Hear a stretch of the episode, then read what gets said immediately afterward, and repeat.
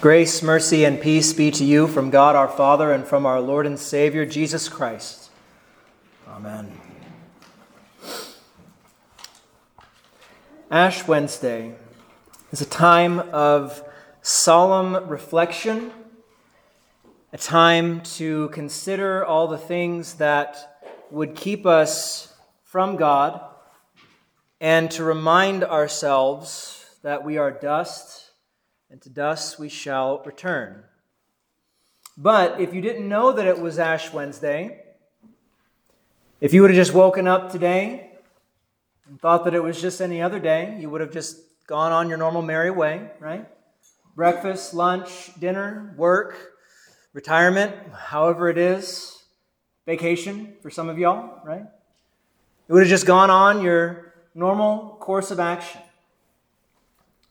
But the beauty about being a Christian, one of the things that's great about being a Christian, is that where our lives would be shaped by ourselves and only by ourselves, we are then conformed to the Word of God.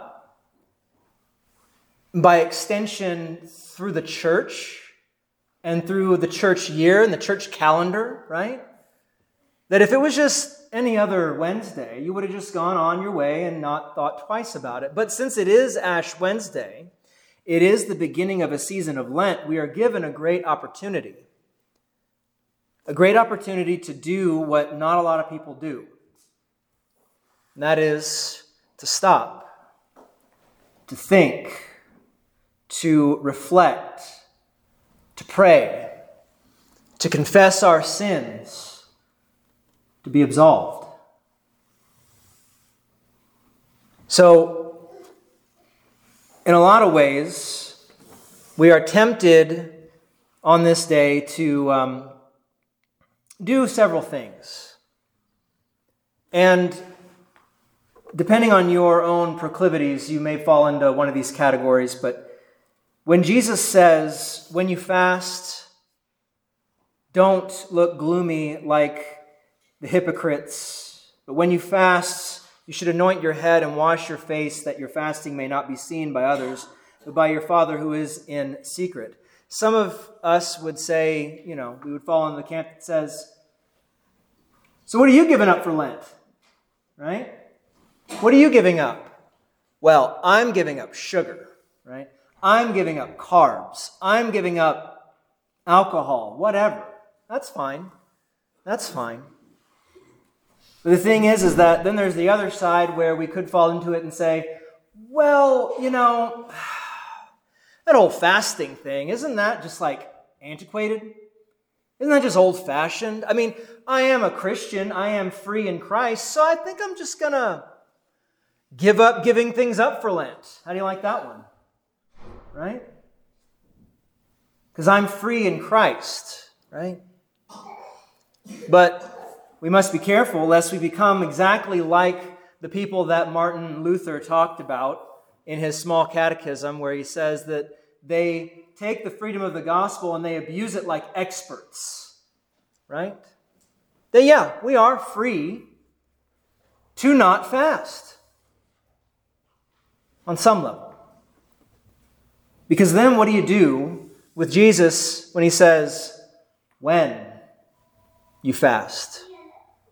Not if, but when. There is an expectation there.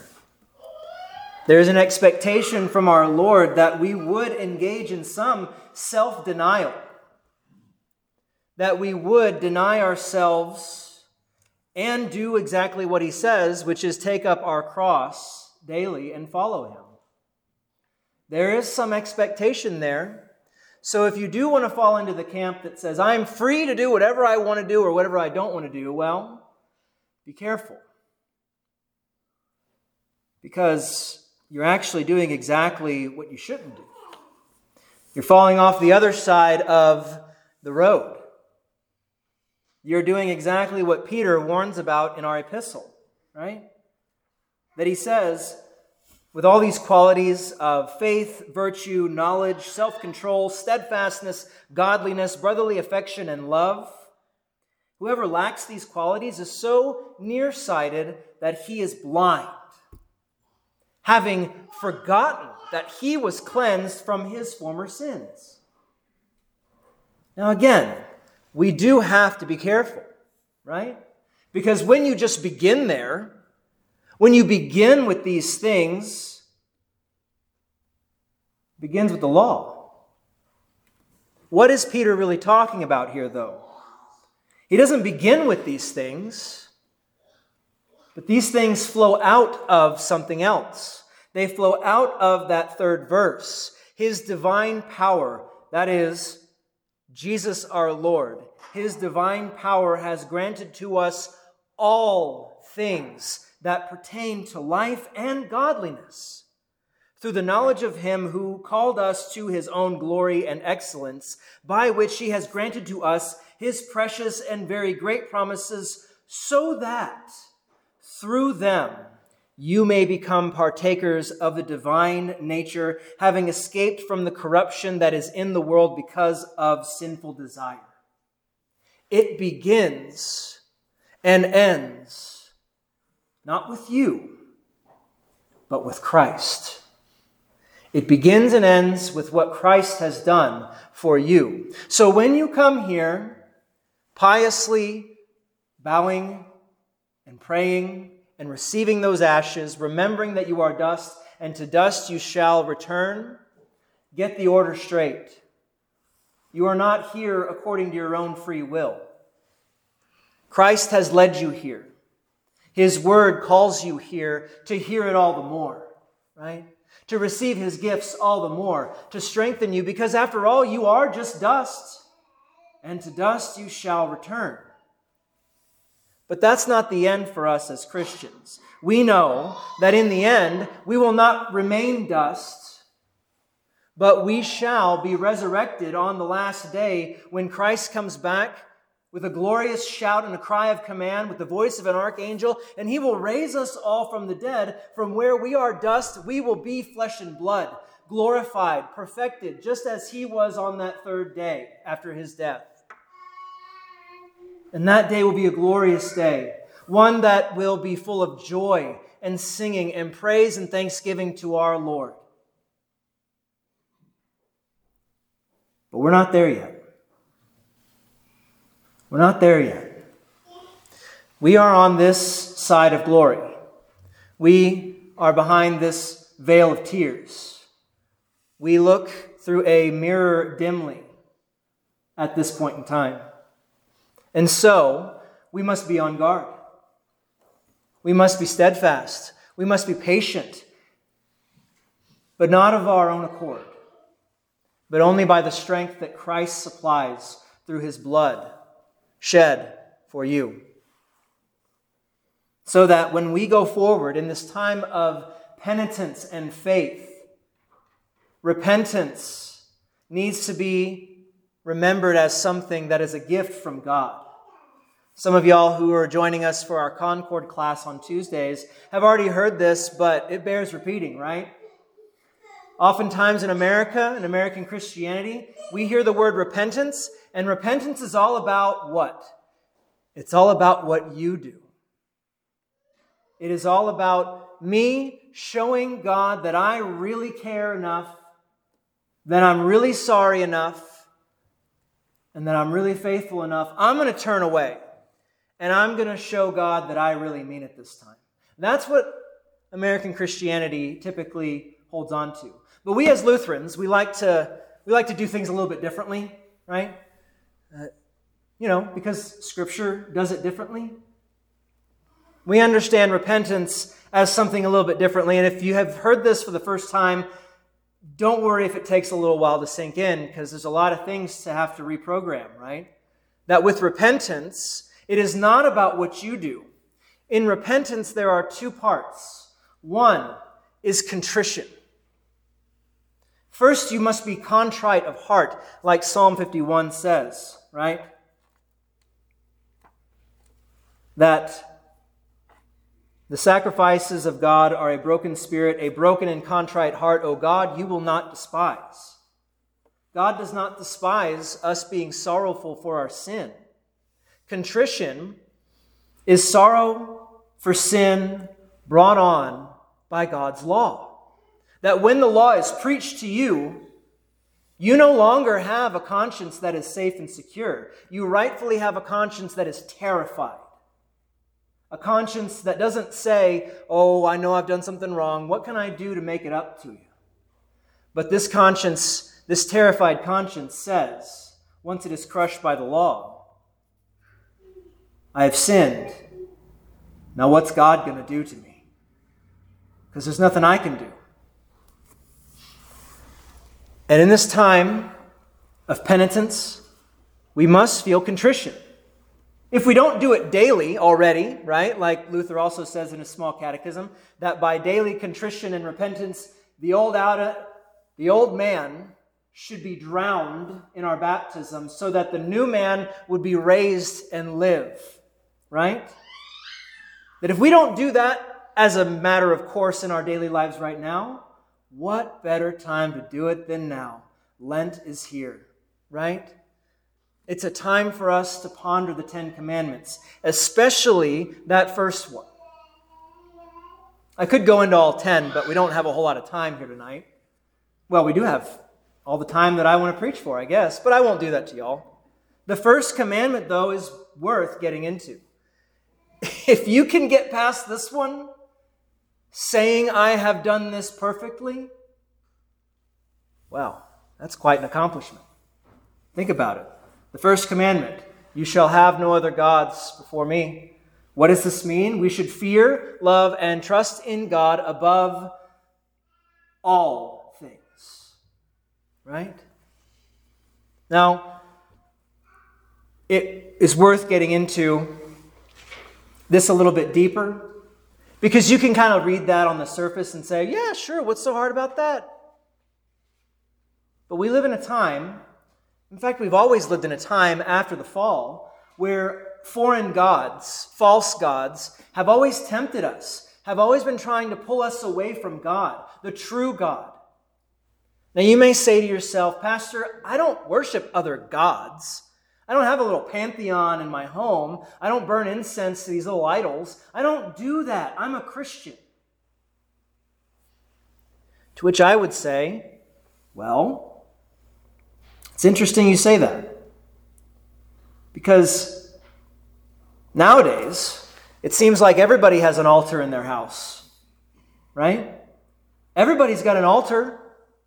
Although it's probably not the altar that has been prescribed by our Lutheran forefathers, I would imagine that the altar in your houses probably doesn't have a Bible on it, probably doesn't have candles, probably doesn't have a crucifix. It probably isn't where your family gathers to pray and to sing hymns and to read the Bible. Chances are that altar probably has a giant rectangle on it with flashing lights. No joke. How often do we spend our time wasting the time that God has given us as a gift in front of a TV, in front of a computer, in front of a smartphone? I mean, don't stop there.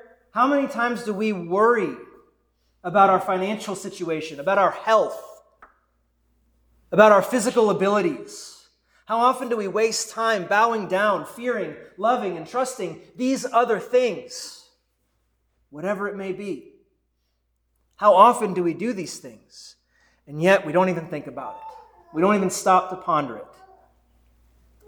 How often do we do, just like Jesus says, we do certain things for the esteem of other people, as he says in our gospel text, so that we may over exaggerate things. Oh, things are just going really hard, you know?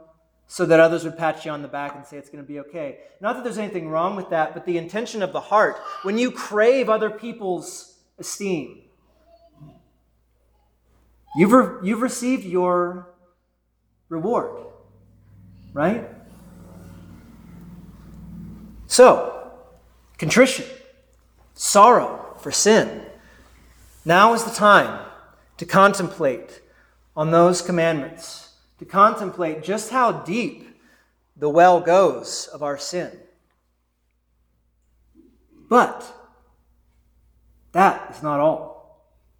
After all, Lent is not a time for us to just continually pound ourselves down into the ground. Lent is not a time for us to continually just flog ourselves, fast to the point where we are just wasting away because that's all that matters. No, Lent, just like repentance, must also include faith. And that's the other part of that's the other part of repentance. That first comes contrition, which in and of itself, let me just recap, is a gift from God. You would not be contrite of heart, you would not be sorrowful for your sins without the word of God compelling you to be sorrowful. It is a gift because then you really know where you stand. So that when you hear the word of God that says Christ has died for you, he has shed his blood when you definitely did not deserve it. He has shed his blood for you so that you would not die, so that you would not remain dust, but so that you would live forever with him. Faith hears this and it holds fast. It holds tight because that's where life is found in Christ. And that is where our strength comes from. Our strength does not come from ourselves. Our strength does not come from our desires or our will. It comes from God. Because His divine power, He has granted to us all things that pertain to life and godliness through the knowledge of Him who called us to His own glory and excellence. That by which He has granted to us His precious and very great promises so that through them you may become partakers of the divine nature, having escaped from the corruption that is in the world because of sinful desire. In this place, at this time, which is why I'm, I'm people will ask me, Pastor, are we having communion for Ash Sunday? Are we having communion for Ash Wednesday? And I say, of course. Of course. Because in this holy meal, in this body and blood of Christ under the bread and the wine, in this great meal, you are strengthened because his word tells you that it is so. That our God, our Lord Jesus Christ, does not lie to you. He does not deceive you, saying, This is my body, this is my blood, given and shed for you for the forgiveness of your sins so you would come and be partakers of the divine nature, having escaped from the corruption that is in the world because of sinful desire.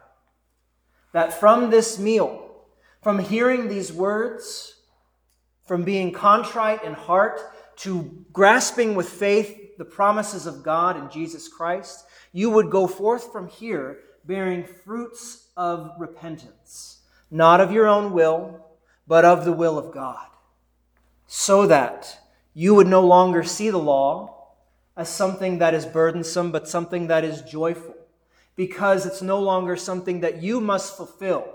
It has been fulfilled in Jesus Christ for you. It all comes together.